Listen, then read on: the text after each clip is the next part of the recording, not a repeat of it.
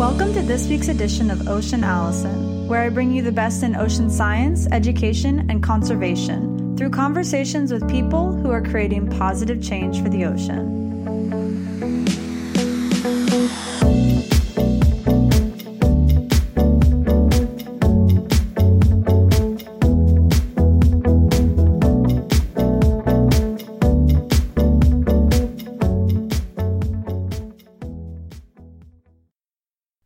This month's Ocean Allison podcast episode is brought to you by you, the listeners. A big thank you to everyone that's contributed a dollar or more to my subscription-based funding platform at patreon.com slash oceanallison. And for those that haven't, visit patreon.com slash oceanallison to watch my video and learn more about how you can help keep the podcast episodes coming. And now to this month's episode. This episode's ocean advocate is Chelsea Bennice. Chelsea is a marine biologist studying the behavioral ecology of octopus in South Florida. Hi, Chelsea. Welcome to the show. Hi, thanks for having me, Allison. Yeah, I'm super excited to have you on the show to have an octopus scientist here. I love octopus. I think probably most of our listeners love octopus, or if they don't, you guys will definitely love octopus by the end of this episode. Listeners, to give you guys a little bit of background on how Chelsea is joining us today on the show.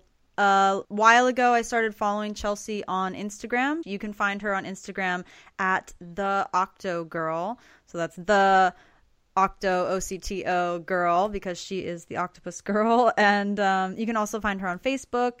Um, and so I started following her, and I just really love all that she posts. She posts amazing imagery and videos, all that video and imagery that she collects during her octopus research. She actually posts that on social media and shares it with the public, which is really cool. Um, and obviously gives info and nice facts and all that. So um, I wanted to have her on the show today to share all of that with you guys and you know, I definitely recommend after the after you listen to this episode, checking out her Instagram and Facebook, um, so you guys can see all that awesome imagery. But we're gonna try to describe some of that for you guys today as you're listening.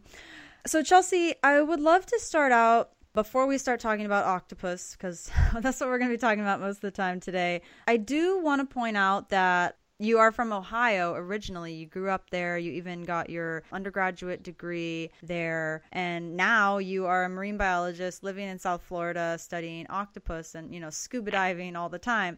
So, how did that come about? Because it's not a super common story you hear. Um, how did you go from, you know, growing up in Ohio in the snow to uh, coming to Florida and studying marine biology, getting interested in that? Yeah, so I grew up in a small town right on Lake Erie, so I've always been surrounded by the water. And my first introduction to marine biology was in high school. So my Ohio high school class offered a marine biology course. And so I took that course and I fell in love and said, like, that's what I'm going to do. I'm going to become a marine biologist. But I didn't become a marine biologist right away. I did my uh, bachelor's degree at The Ohio State University and did some work in freshwater biology. So I did a lot of research um, with the Ohio fish hatcheries and also with Lake Erie. It wasn't until after uh, my time at Ohio State that I then did an internship in the Florida Keys. So I said, I've got some experience in freshwater. I'm now going to make the transition to saltwater. And I took up an internship at Big Pine Key at Sea Camp. And there I was introduced to different marine environments like the mangroves, coral reefs, and I was able to observe what was going on so after my time, my internship at Big Pine Key Sea Camp, I then made the transition back up north to Woods Hole, Massachusetts, where I then was introduced to the cephalopods. So that was my first introduction with cuttlefish and squid, mm-hmm. and I fell in love with the animal behavior, their camouflage. And so that was further experience with marine animals. And I decided I still loved marine science, but it was too cold up north, so I came back down to Florida, where I did my master's at Florida Atlantic University, and now I am uh, still at FAU working on my PhD. So you you were always into the water and you started doing freshwater biology, but then once you were introduced to the saltwater ecosystems, you kind of got hooked. Yeah, and I took a it was a spring break trip or vacation with my father to the Virgin Islands, and that's when that was in high school, and that's when it was my first time snorkeling in the saltwater environment in the ocean, and all of the fish I had been seeing in Ohio in the books, I could actually see now out in the wild and I started IDing them and naming them and I thought it was the best thing and that's what I definitely wanted to do for my career. That's so awesome. Well, you've definitely, you know, forged your own path coming from Ohio to Florida and like you said you're now a PhD candidate at Florida Atlantic University doing your octopus research. You know, I know you mentioned you started doing some squid and cuttlefish research. Again, for listeners, if you don't know that term cephalopod that Chelsea used, that's the grouping that squid, cuttlefish, and octopus all are in. They're all close cousins. But I know you said you started studying those a bit and now you focus primarily on octopus. What really drew your interest to octopus? What about octopus really fascinated you so that you decided, okay, I want to primarily focus on octopus? So, I've always been interested in animal behavior, and the octopus is such a great animal to study for that. And um, my master's work was not focusing on cephalopods or octopus or cuttlefish, it was focusing on fish and shrimp and how they use this floating habitat. So I wasn't focused on octopuses to begin with. I kind of went away and then I came back. So, animal behavior, studying any animal, whether it's an octopus, a fish, or a shrimp, I'm just interested in. And so during my master's work, I actually did some scuba diving at my study site right now. That's the Intercoastal Waterway or Lake Worth Lagoon. And that's where my advisor and I spotted these two different types or species of octopus. We found them and we saw their different behaviors, we saw them coexisting. And I said, wow, this would be a great animal behavior project. So that's when I moved towards the animal behavior focusing on octopuses. They really do have some amazing behaviors, which I want to get into in just a second. But really quick, I feel like this is a question that I get all the time from people, you know, when I'm doing education stuff, and I'm not actually an octopus scientist. So I feel like this is a really great question for you. I've heard you say a couple times now in the conversation the word octopuses. Um, some people, you know, ask me, is it octopi? Is it octopus? Just, you know, even if you're talking about multiple octopus, uh, or is it octopuses? So what's your what's your take on all that? Yeah, so the plural is octopuses. So it's or octopods or octopodes. So the word octopus is Greek, not Latin. So it doesn't take the plural form with the I. And so the plural form would be octopodes in Greek. However, through the English language, we you can then add on the es to make it plural. So octopuses is correct. However, I do hear people say octopi. It's becoming, I guess, more accepted, but You'll never hear me say octopi. okay, so so for the record, it's octopuses, not octopi. If any of you listeners out there have ever wondered that, thank you for clearing that up, Chelsea. Yeah. Okay, so before we start getting into your research specifically, I do want to just ask you a little bit to describe some of the more remarkable qualities that octopus possess because they really are amazing animals, you know, in, in the underwater world as well as just anywhere in the entire planet. They're they're so incredible. So what are some qualities that octopus have that you think are, are really remarkable that you'd like to share with listeners? Yeah, so one of the major qualities, and I think everyone's familiar with this, is that their remarkable camouflage. These animals can change not only their color, but their skin texture in less than a second. And so, how they're able to do that is that they have these color changing cells called chromatophores. So, these chromatophores, they have different colors inside them, or different types or colors of pigment. And so, this pigment can be uh, red, orange, yellow, or black. And so, that around these colored filled sacs is muscle. So this muscle allows that sac to expand and expose that color, or you can retract it and you do not see that color as much. So you can think of this as a balloon, like a water balloon filled with ink. So you can't see the color of the ink in the water balloon that great. However, if you were to squeeze that water balloon, that ink would go around the edges and then you'd start to see that color more. So the chromatophores are acting in a similar way. So if they expand or retract these different color filled sacs, they can achieve different color combinations. And so not only do they have these color filled sacs, but they also have these reflector cells. So these reflector cells can then uh, give colors or they can reflect blues, greens, silvers, pinks, and white. So this is how the octopus or a cephalopod achieves these different colors. And so they can do all of this in different patterns in less than a second. But not only can they do that, that's cool because a lot of other fish can other fish can do this, but they can't do that as quickly as an octopus because they don't have the same mechanism as an octopus does. Mm-hmm. An octopus can also raise the skin, so they can use the muscles in their skin to go from a smooth skin and then raise it up to be a bumpy skin.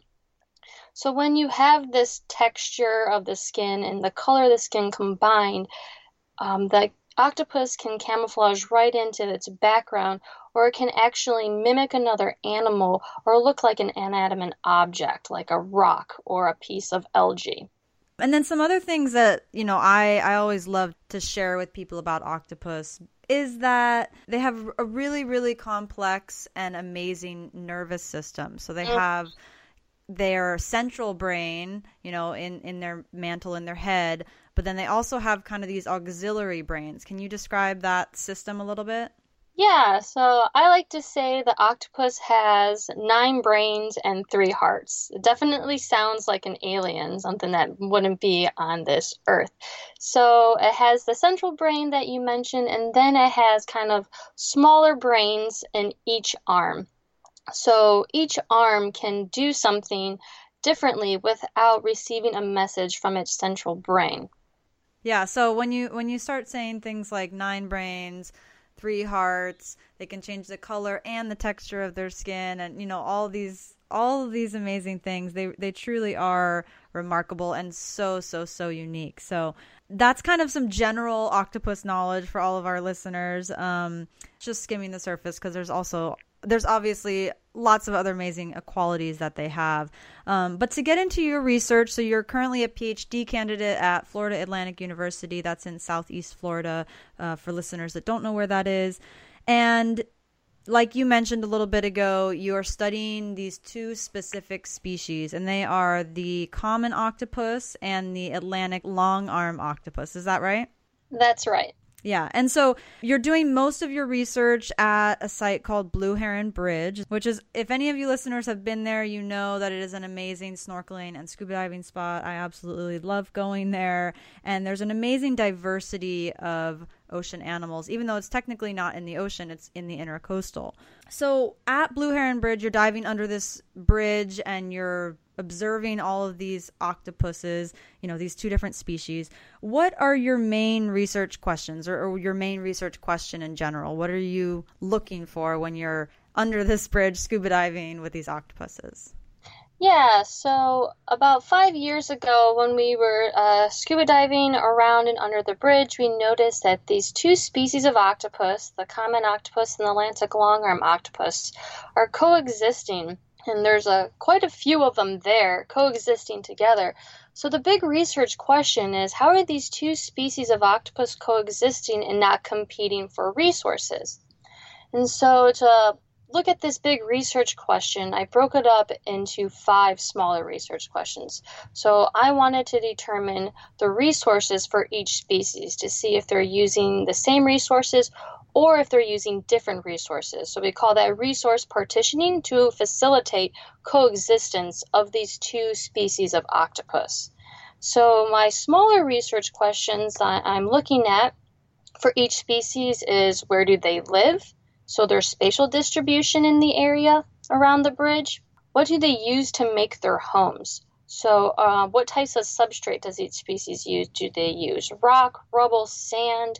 Do they need a lot of structure? Sometimes octopuses will live in pipes or cans, artificial reefs if available.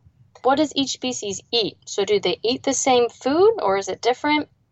When are they active? So, when do they come out to eat? And then the last question not only when are they active, but where do they go to get their food? So I'm looking at their foraging behavior. So what types of substrate they forage on and what types of uh, foraging behaviors they use on that specific substrate that may be more advantageous to catch a prey item.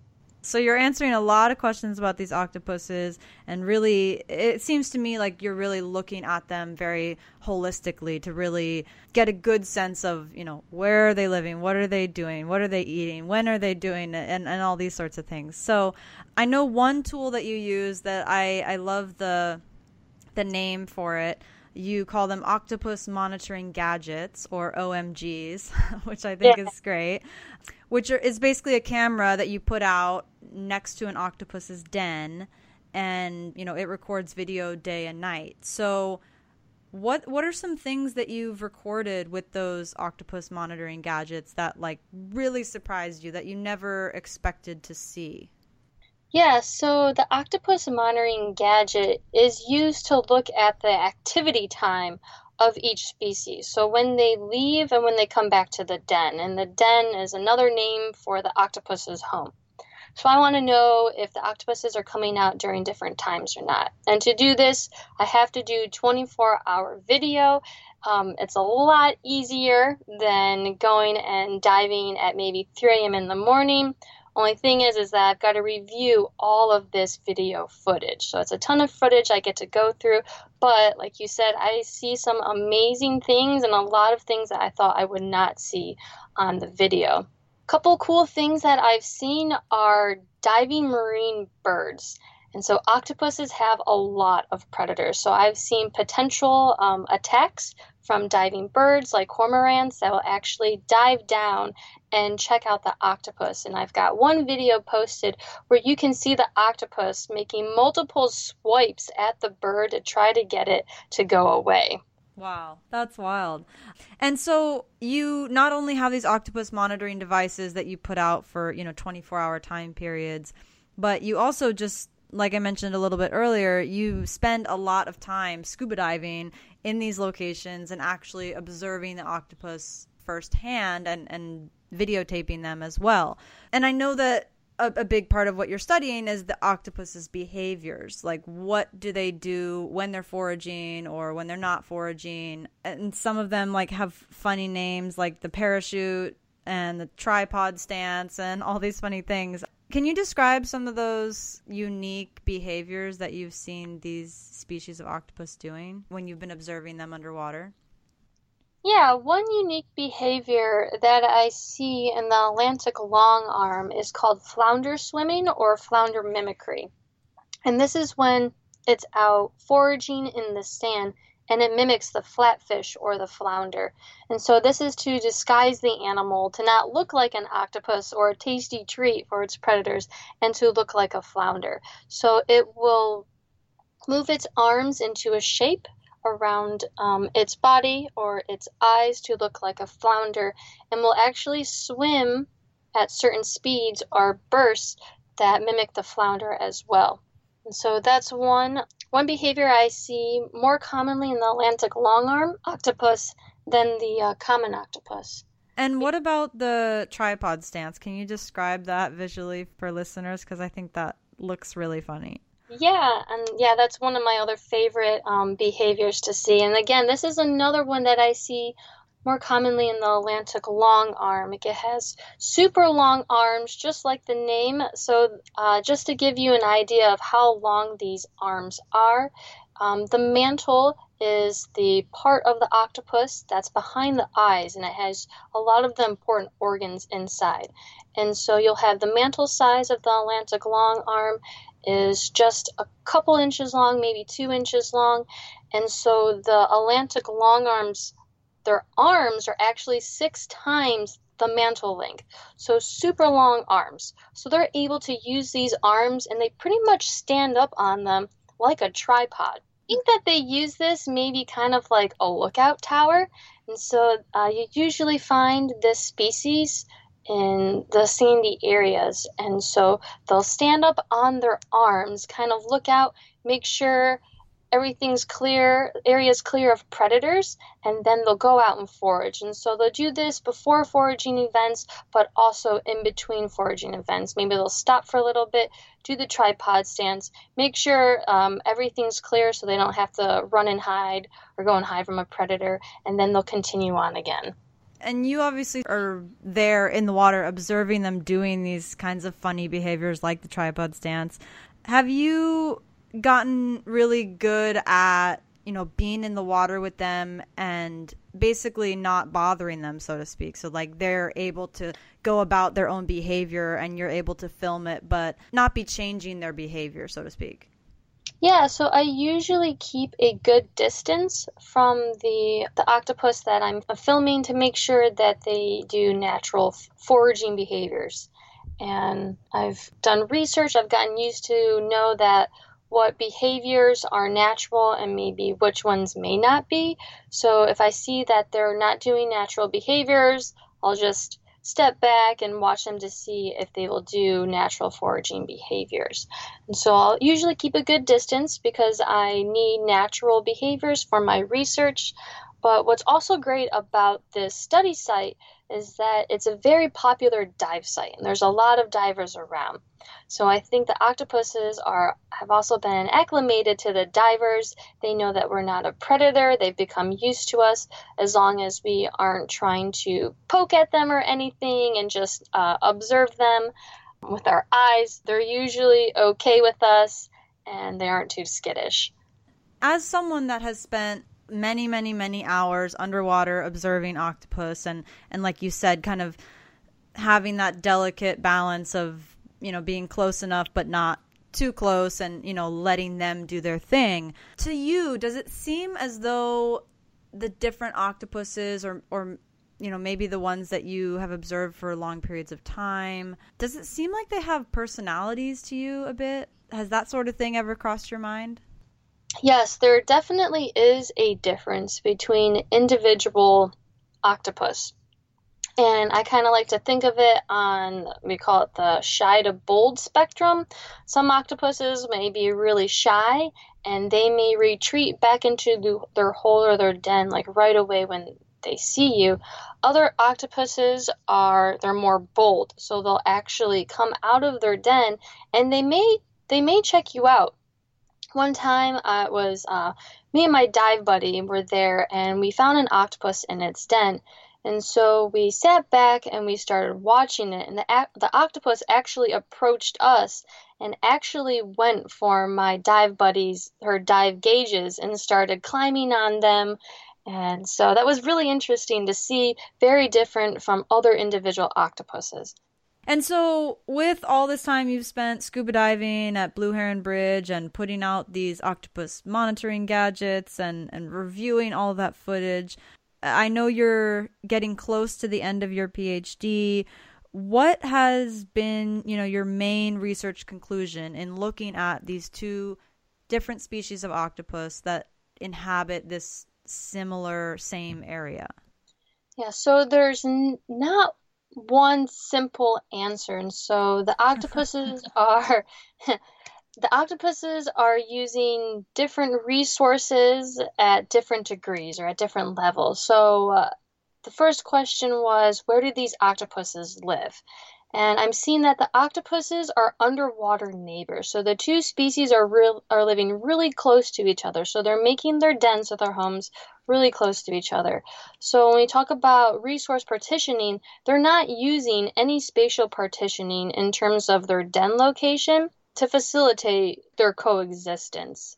However, since there is that overlap in their homes, I see a different area of resource partitioning. So I looked at what they use to make up their homes.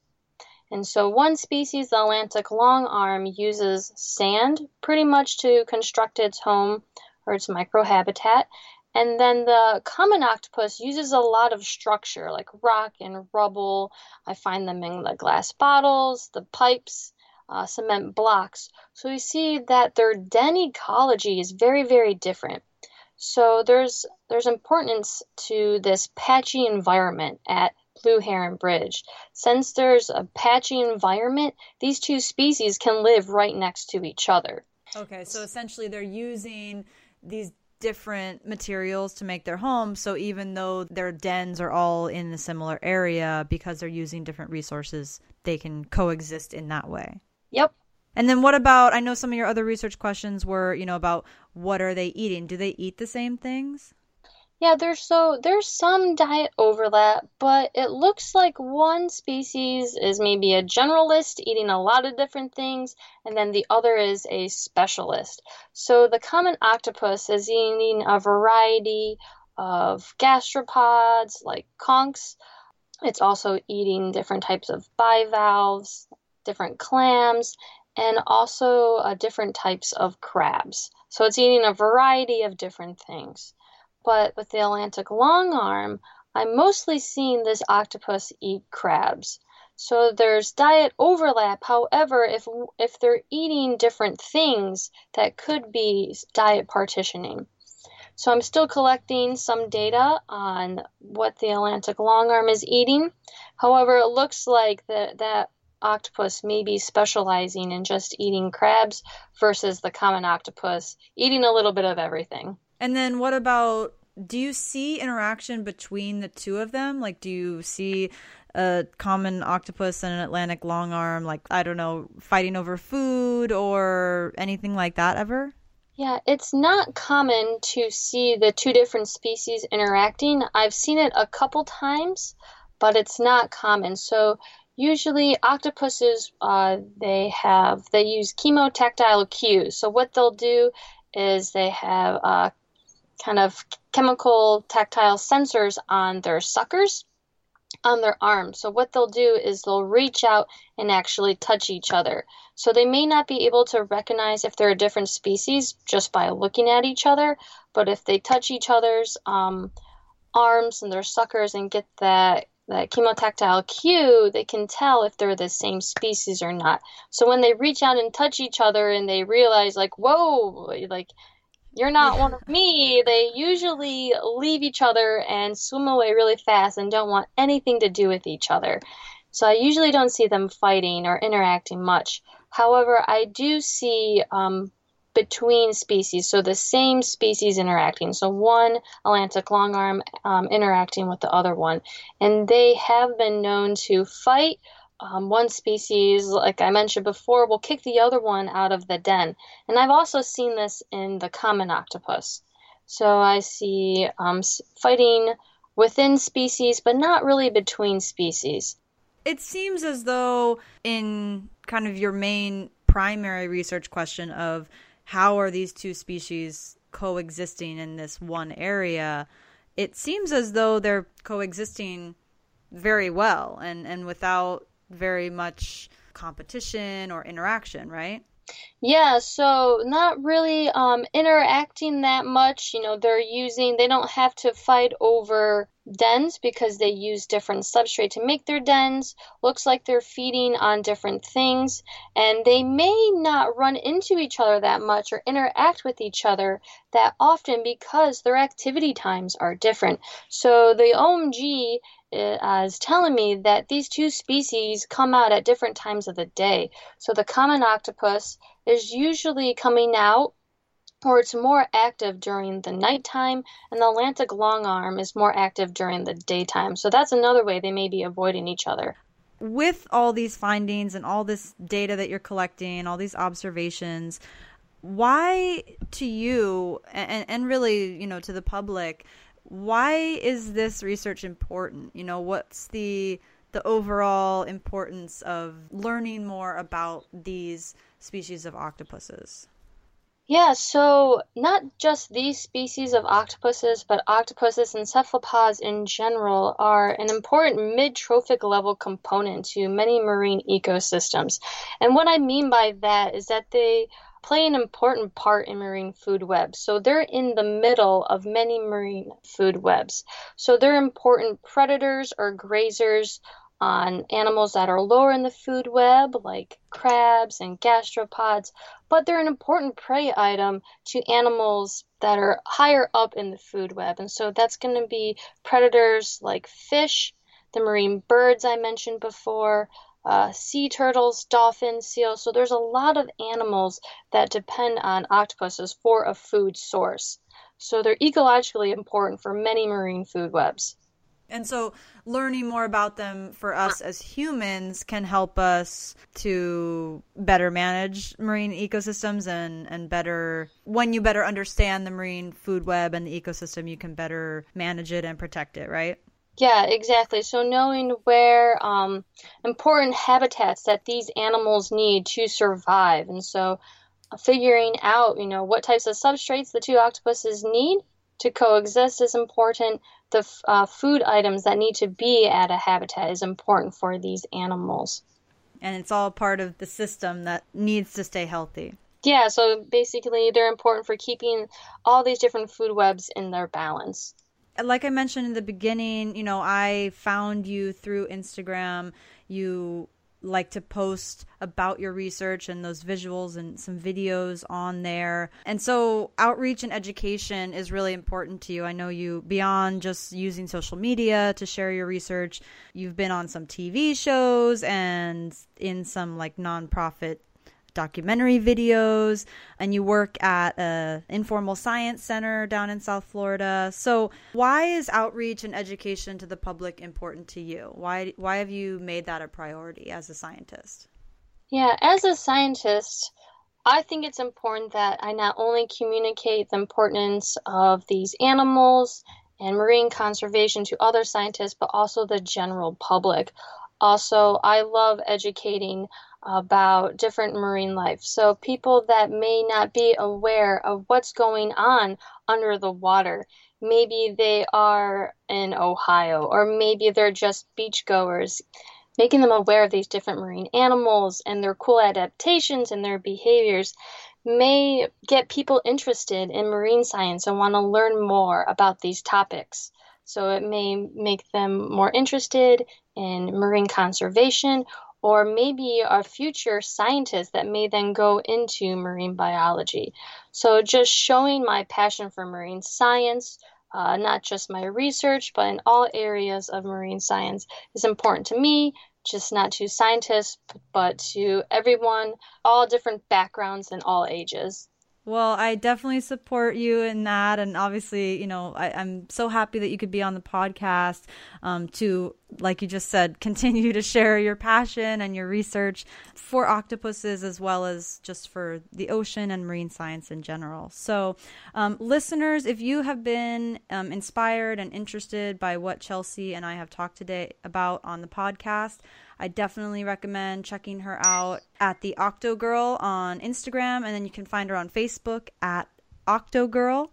I will post a link to her Instagram and her Facebook when I post this podcast episode so you guys can get there directly from the podcast episode. So, Chelsea, I want to thank you so much for all the positive change that you are creating for the ocean. You're doing all this amazing octopus research, and it's not only helping us to better understand these remarkable organisms, but to you know have a more complete picture of these underwater ecosystems that we all love and need to be healthy. So thank you for that, and thank you also for being on the show. I really enjoyed talking with you. Yeah, thank you very much. You just heard Chelsea Bennice, marine biologist studying the behavioral ecology of octopus in South Florida. To learn more about the topics discussed in this podcast, visit my website at oceanallison.com and tune into next month's episode to hear another conversation between me and someone creating positive change for the ocean.